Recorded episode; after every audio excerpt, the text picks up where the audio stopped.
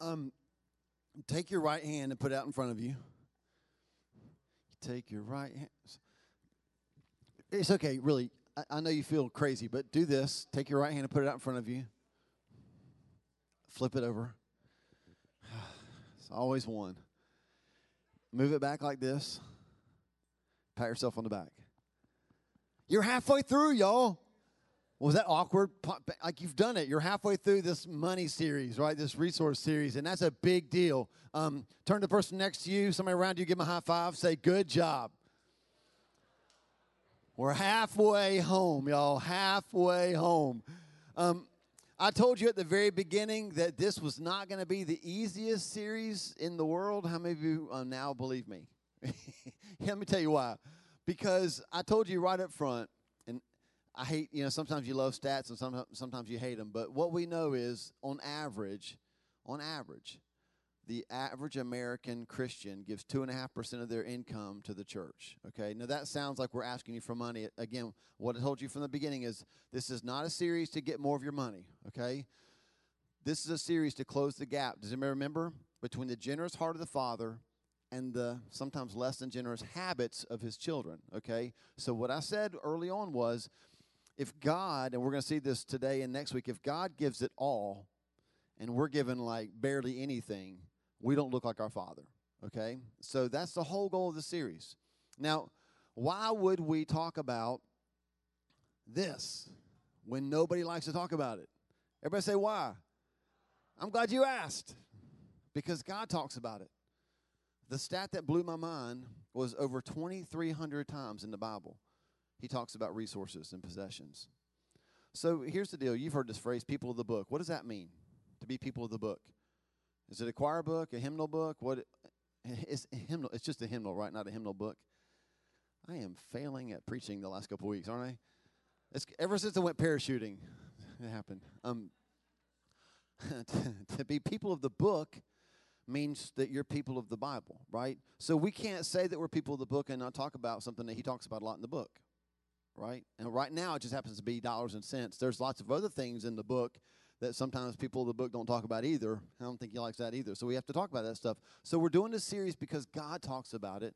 We're doing a series to kind of match our hearts up with our habits with his heart.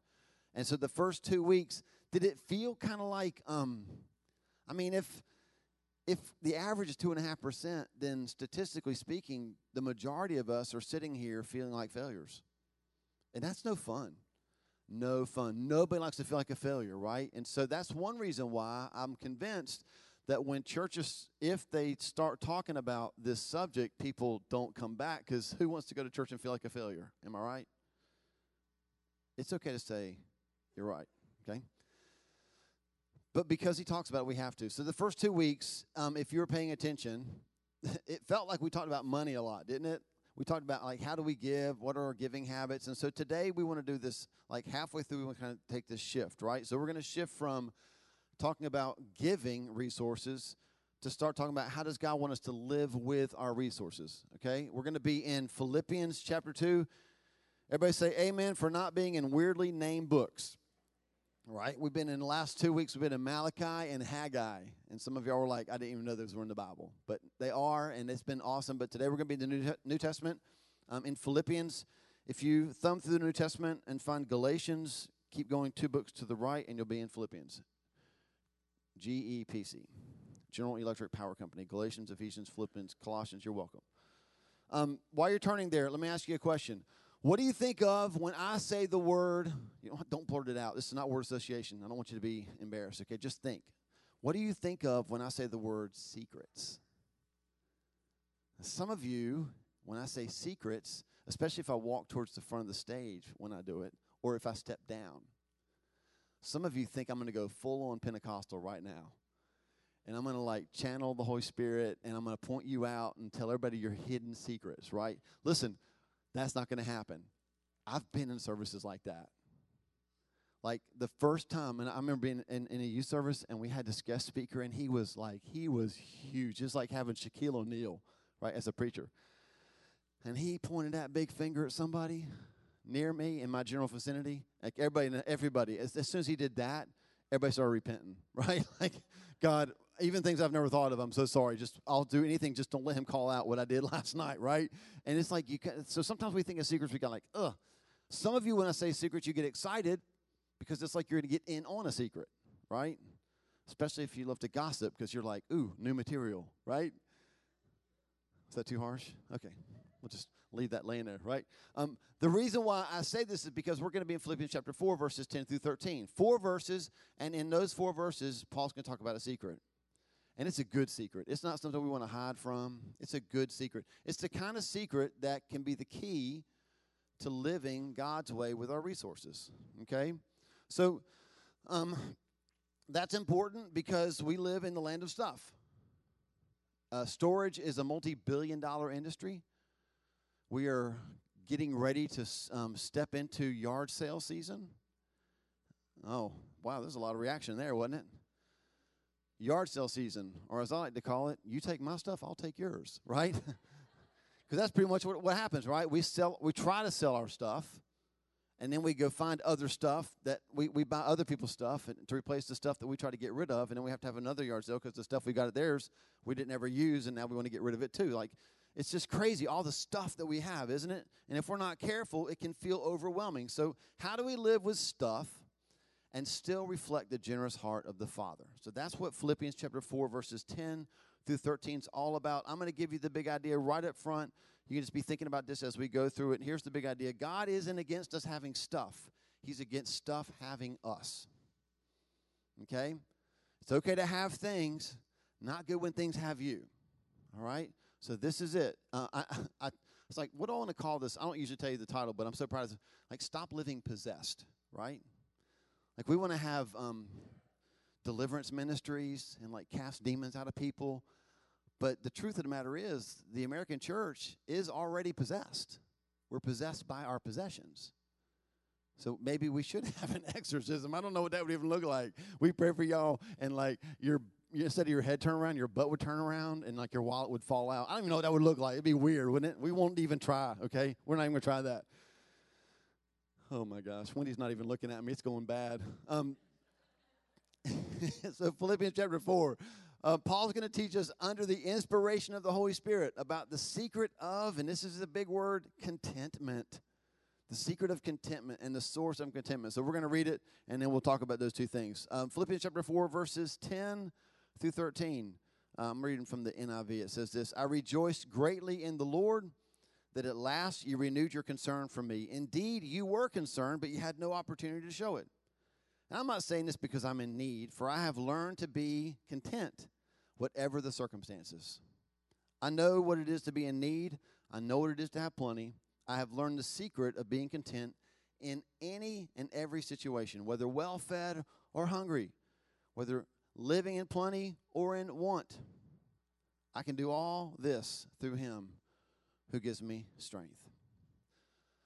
So let's um, let's talk about what Paul mentions twice in these four verses. He talks about the secret of contentment. Okay, so let's talk about the secret of contentment. When I started um, studying this this passage, I got out uh, my, my resources, my tools, the whole deal. Like I nerded out on the Greek, so I looked up the Greek for um, the content. It's it's it's like in here twice, right? So what I found was it's two different Greek words, and each of these Greek words are only used one time in the Bible, right here. So I don't know how you like process information, but when I see like that's the only time that word's used in the entire Bible, and then like in the, in another verse right next to it, they use a whole nother word that in the English is the same, but it's a different word, and it's also the only time. Like there must be a reason for that. Like that's pretty. That's a big deal, right? So here's what I found out.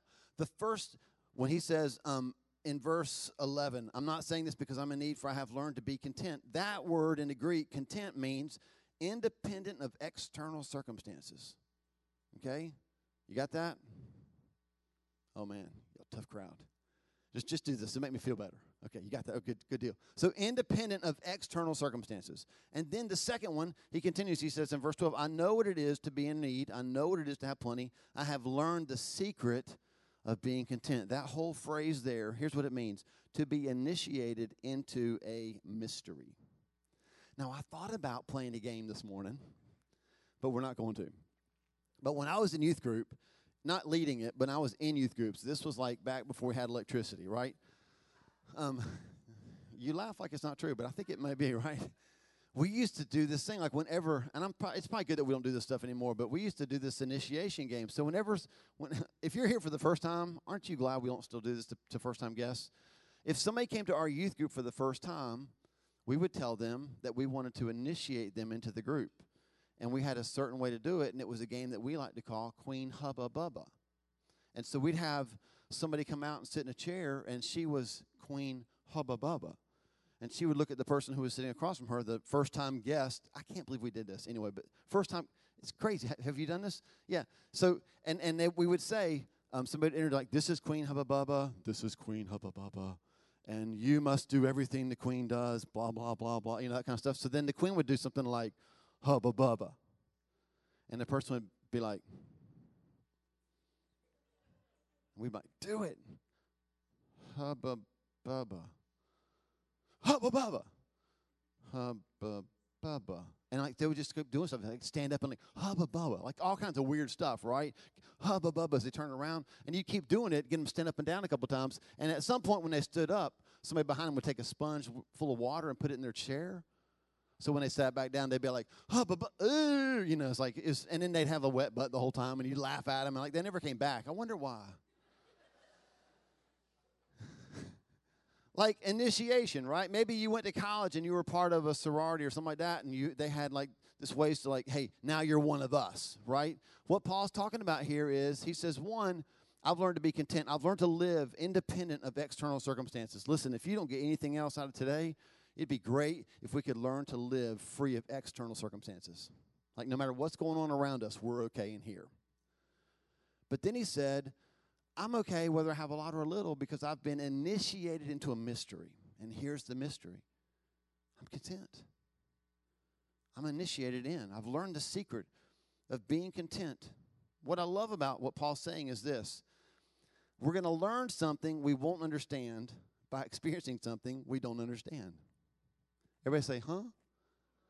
The point is this we can say all day long, I'm content. But the only way to find out if you have contentment is to be in a situation where you find out if you're actually content. So we like to theorize in the church, don't we? And what Paul does is in two, these two verses, he completely shoots down that option. He says, Now we can talk, guys, about how I've learned to be content. I've learned to live free from external circumstances. And all of us would be like, Amen, brother. That's good preaching. Southern Baptist style. But then he says, Oh, whoa, whoa, whoa, hold, hold up, time out. It's not just preaching. God won't let me just preach it, He's actually made me experience it. I'm telling you that I know that I'm free from external circumstances because He put me in a situation where I had nothing and I'm still okay. I'm content. We like to say it, but God says, now let's see it. That's why it's a secret.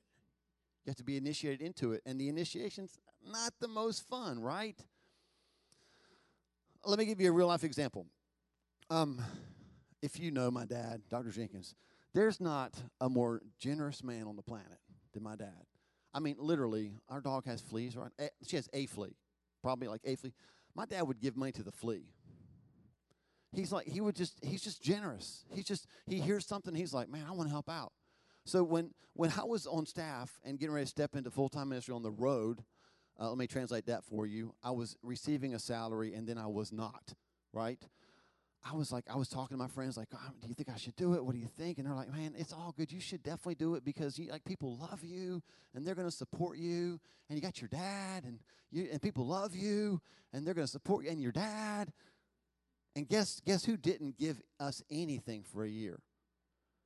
My dad, my generous dad. Now he knows this story. I'm not talking bad about him. My, like who would give anybody the shirt off his back? And we had him over for dinner one night. I remember sitting in our dining room, sitting across from him at the table, and I said, "Dad, just a year later, I don't, I don't fully understand why you didn't give anything to help us out.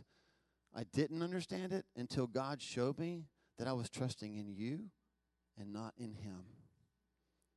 And so the only way for me to learn that was for you to not give me anything. And he was like, his whole face was like, wow that's kind of cool. And he started giving us, he started supporting us, right? because his heart was probably always to do it, but for some reason he's like, I don't know why I'm not supposed to do it, but I'm not supposed to do it. And then I realized the reason you're not supposed to do it is because I'm supposed to learn something. Not just the secret of contentment, but Paul talks about the source of contentment. So let's talk about that. What I learned through that whole experience with my dad was that he was not the source of my contentment.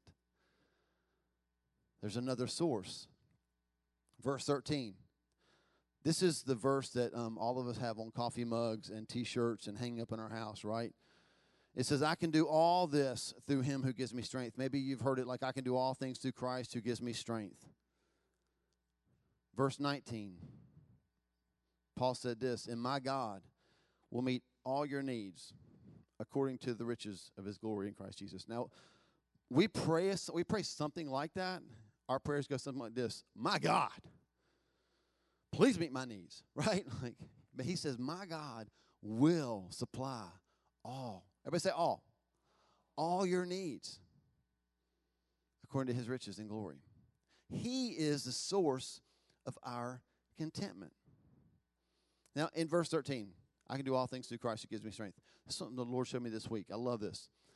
Here's what Paul was really saying I can do all things through Christ because I have all things in Christ. I can do all things through Christ because I have all things in Christ. Now, here's what I learned this week that Paul's talking about a confession and he's talking about possession. The confession is, I Everybody say, I. I can do all things. Oh, uh, yeah, I know you're like, did he mean to say that? I'm going to go for it. And he did. That was great. And w- that's confession, right? But the possession is, I have all things. If you want some scriptural proof for that, it's Ephesians 1 3, where Paul says, For we know that God has blessed us with every spiritual blessing in Christ. We have everything we need. Peter follows that up and says, I have all that I need to live a godly life in Christ, right? So, confession I can do all things through Christ who gives me strength. Possession, I have all things in Christ. And here's what God showed me confession without possession is a wish. Possession, actually having it, without confession, never living it, is a waste. But when you put them together, do you know what that becomes? It becomes a well. I can do all things through Christ because I have all things in Christ. And it becomes this well that springs up within us. John chapter 4, verse 14. Jesus is talking to the woman at the well, and he says, But whoever drinks the water I give them will never thirst. Indeed, the water I give them will become in them a spring of water welling up to eternal life. Here's what I love about that it becomes a well that I don't have to fill. Because what did Paul say? My God will supply all our needs according to all his riches. Turn to the person next to you and say, God ain't broke. No, no, that was terrible. You said like don't believe it. I know you might be broke, but say God ain't broke. He will supply all my needs, not according to my bank account. He will supply all my needs, not according to what I have on the inside of me that I came up with, right? He will supply all my needs according to all his riches. I mean, man, if we could just grasp that, y'all, it would change the way that we live in relation to our possessions. We hold on to stuff because we're afraid that if we lose that stuff, we'll never get it back. And God's like, but I, I'm the one that's going to supply all that you need. According to my riches, I'm never going to run out. When that happens, we can draw from what's in us no matter what's going around us. Whatever is happening around us, it doesn't matter. We draw from what's inside of us. God's plan is that you and I would be vessels through which his resources can freely flow. I learned this last night because, um, oh gosh, we've had we have this bathtub. We have an old house. I shouldn't say it's an old house because I think I'm older than the house, right? Um, but it's like was built in the 70s, and so we have like I don't even. If you could probably just like snap your fingers and we could just instantly see the plumbing system of our house, we would probably be amazed at what's in there, right? So um, our bathtub, like when it takes showers, like it, it eventually drains, but it's kind of slow. Um, I don't know if, you, if you've ever had this happen in your house, but like you're taking a shower and you're like, why are my ankles still like, holy cow, there's water in the bottom of the bathtub, and eventually it goes out. Well, yesterday, like Sydney gets out of the shower and it didn't go out, like the water. And she was in there a while. She was clean. It's good. It's good. It's good. She was clean, but it was probably like that deep, right? So I did what any dad would do. Are you kidding me? I went and got the plunger. Got that thing too, by the way. I brought the plunger with me. It's clean, y'all. It was in the shower. it's clean. Our plumbing is so bad that this morning I grabbed this to bring it with me. And when he saw me walking in the home, she was like, Oh, what's wrong? Because it's like when, when, when Paul's got the plunger, right? That's not a good sign, right? so I get in there. I it, got in there last night and I put it on the thing and I, I started doing this. And like, I mean, I was plunging with all I've got and it was making all kinds of noises, like you know, you know, it's like whatever, like, like it's like a demon talking back, like it ain't gonna work, you know. And the demon was right because it didn't work. I plunged it up. I got a really good tricep workout. I mean, I was swole. You know what I'm saying? Like I was like, take some pictures now, you know. But it didn't go out. What I did manage to do was make a mess. Like I don't know what's I, is this too much to say? Oh, sorry, honey. They love us, you know, and if not, God will put us somewhere. So um, I'm kidding, I'm kidding, I'm kidding. So I'm plunging, and and the water's not going out, but a bunch of junk is coming up. I mean, like tree bark. I think there might have been a GI Joe in there. I don't know. It was just weird stuff. It wasn't like it was just like I kept going if it's coming up, why isn't the water going out? I mean, something's happening, and and I mean, an hour later, y'all, I'm just I'm sweating worse than I'm sweating right now. I'm I'm tired. I'm like I, I need to get a shower, but I can't get a shower because like there's water in the bathtub, and it was just bad. And so I just put that plunger down, and I said, we just I called Wendy. We need some like some of that stuff you pour in the drain you know, we are going to go to Salisbury last night. So on the way back from Salisbury, we pulled over. I went into Food Lion really quick, and I, I got, like, you know, this, you know, pulled out, got this big bucket of this big thing of whatever. I'm, I'm not going to say the name of the of the product because it didn't work, and but I was smart and I got another one that said guaranteed. Right, so guaranteed sounds good to me. And so after the first one didn't work, I got the big one out that said guaranteed, and you're supposed to put like 16 ounces. I was like, And I walked away.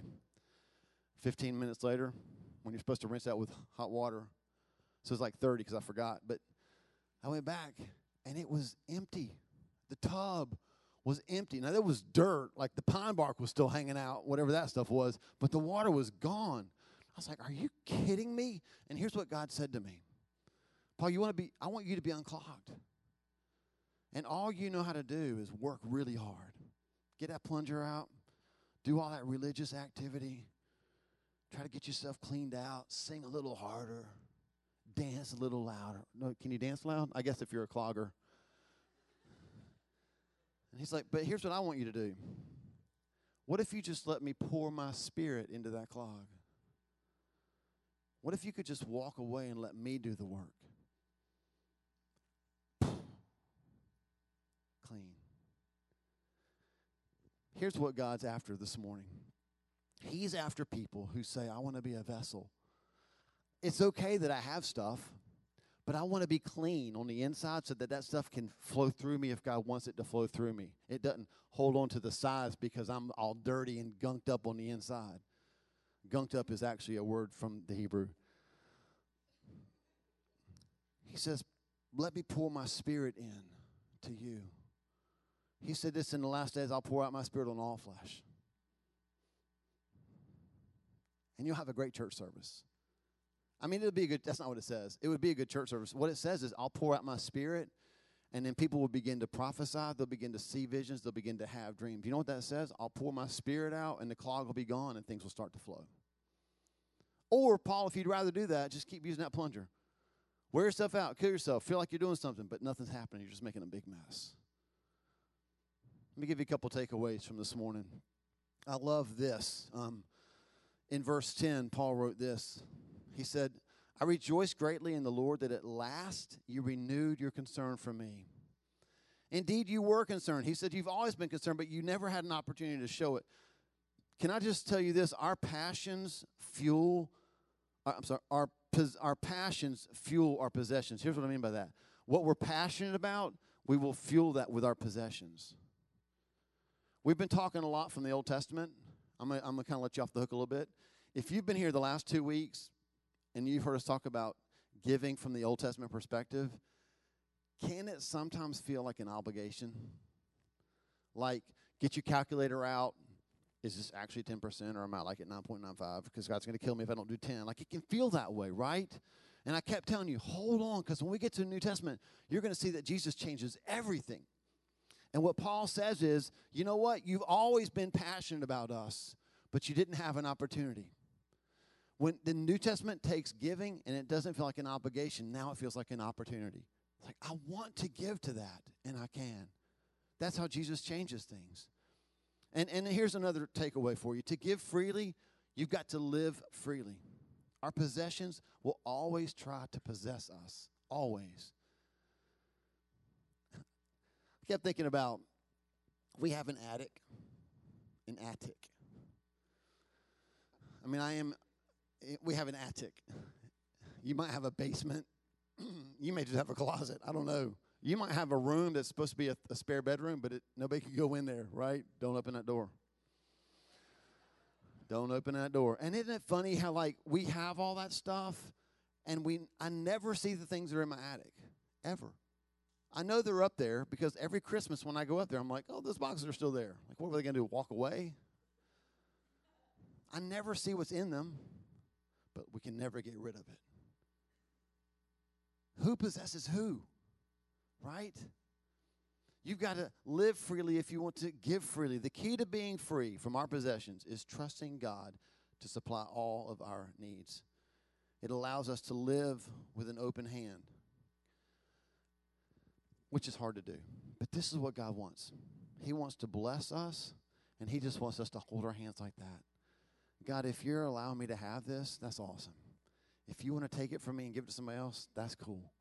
Because I don't want to be possessed by my possessions but that's a little hard to do. So uh, what I've done is I've brought um, a little clip for us to watch, and I can't really take credit for this because after the first ser- the first Sunday in this series, Justin Dees came up to me and he was like, "Paul, dude, I got this clip.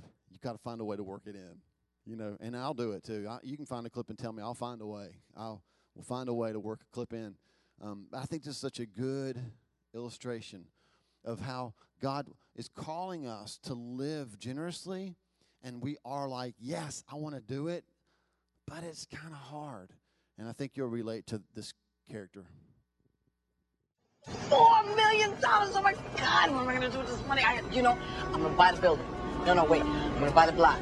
I'm gonna make my sister go to a vet farm because you know she's way too big. Whoa, wait! Farm, what are you gonna and do? Then I'm gonna, yeah, I'm gonna buy the building. Wait, wait, wait, wait! Hold on, mate. I've got an idea. Take the check out of your purse. Oh, you're right. You're right. I should take it out. I should put it where nobody can get it. No, no. Endorse it. No, if I endorse it, then if I drop it, somebody will get it. No, I just. It's not your money. I never said you were going to get the money. This is blood money. I was killed for this money. Now endorse the check. Yeah, but well, Sam, what are you going to do with it? Look over there. To your left. I know you don't think I'm giving this $4 million to a bunch of nuns. Oda Mae, if you don't do it, they will track you down. Your only protection is to get rid of it. Hello? Yeah. Thank me later. How you doing? Now endorse it, Rita Miller. No. Make it out to St. Joseph Shelter. I can't believe you're making me do this.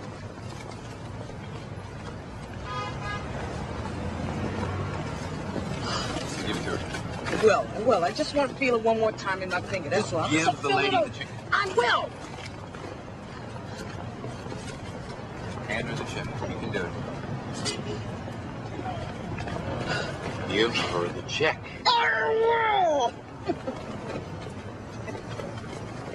Bless you, child. bless you.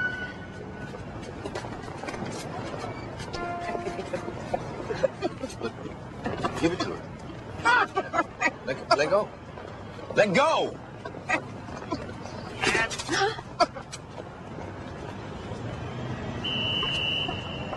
I'm proud of you, Oda Mae. You know something, Sam? I don't care if you're proud of me. You stay away from me from now on. What is that nut gonna do with it? She can't even buy underwear, nothing. I hate you. Leave me alone. Never talk to me again.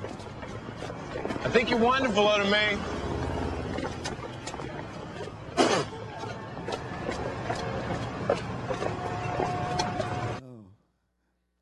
Oh. Timothy chapter 6, verses 17 and 19. And then we're going to end this with some time with the Lord. Paul writes this Command those who are rich. This, this, you got to get this, y'all. He's writing this to Timothy. This is like Timothy is talking to a seasoned pastor saying, How do I pastor? And Paul's writing him a letter telling him how. And he says, Command those who are rich. I command you. How's that going to go over? yeah, exactly. Command those who are rich in this present world. Everybody say, I'm rich. I know you don't feel like you are. But in this present world, in America, you're rich compared to the world, right? Maybe not in your neighborhood, maybe not even in our city, but in this present world, yeah. You got a toilet that works, a bathtub that works, you're rich. Command those who are rich in this present world not to be arrogant, nor to put their hope in wealth, which is so uncertain. See, that's how possessions possess us. But to put their hope in God, who richly provides us with everything for our enjoyment. I love that part, right? Because we can go to the extreme. Well, God don't want me to have fun. I can't have cable. I can't see the Panthers play. I mean, you might want to rethink even if you want to at some point, right? But I mean, He gives us everything we have for our enjoyment. You have a, a father who wants you to actually enjoy what you have. He just don't want you to be married to it.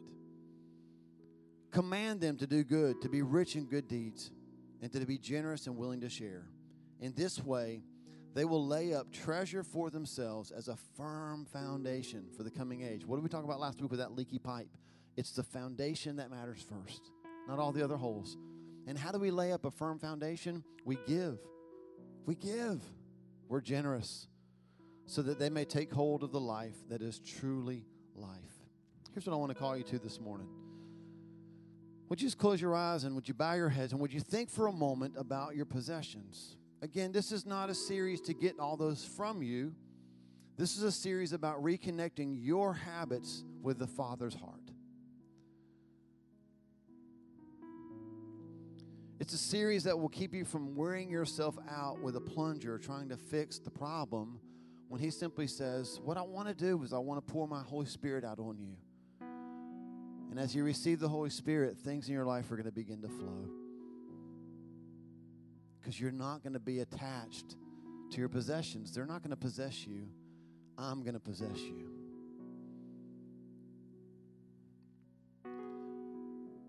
So our team's just going to lead us in a song.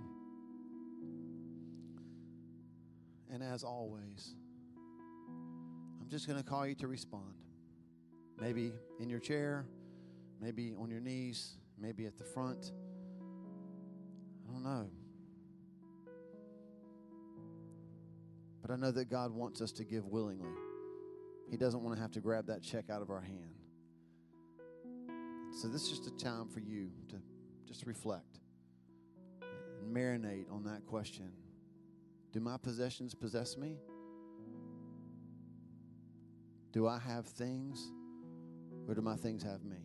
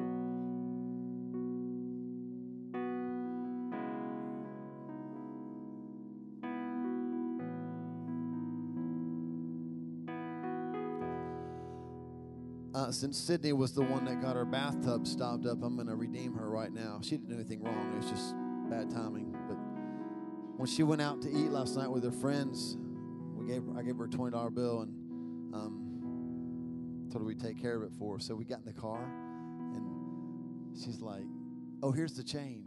Don't you love that, parents? When you don't have to ask, just, "Oh, here's the change." And as she handed me the change, she said this.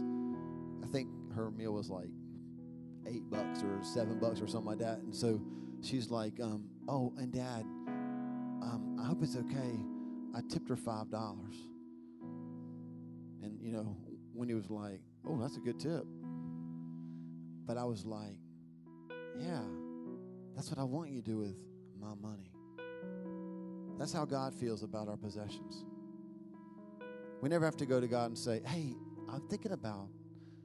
I'm use an extreme example. You don't have to do this. I'm thinking about selling my house or selling that fourth car that, and, and giving the money to somebody. Is that okay?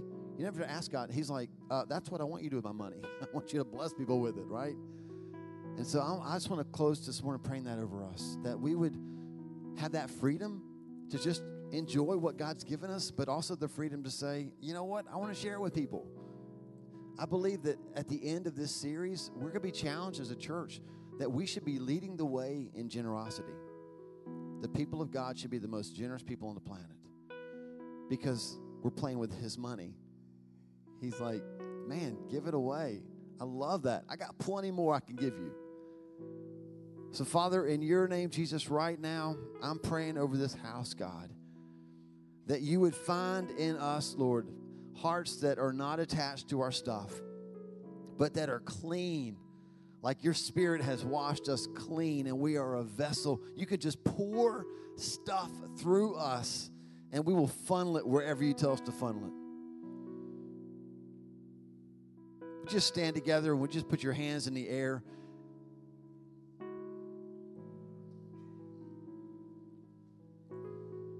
Would you just say this with me? God, you can have my stuff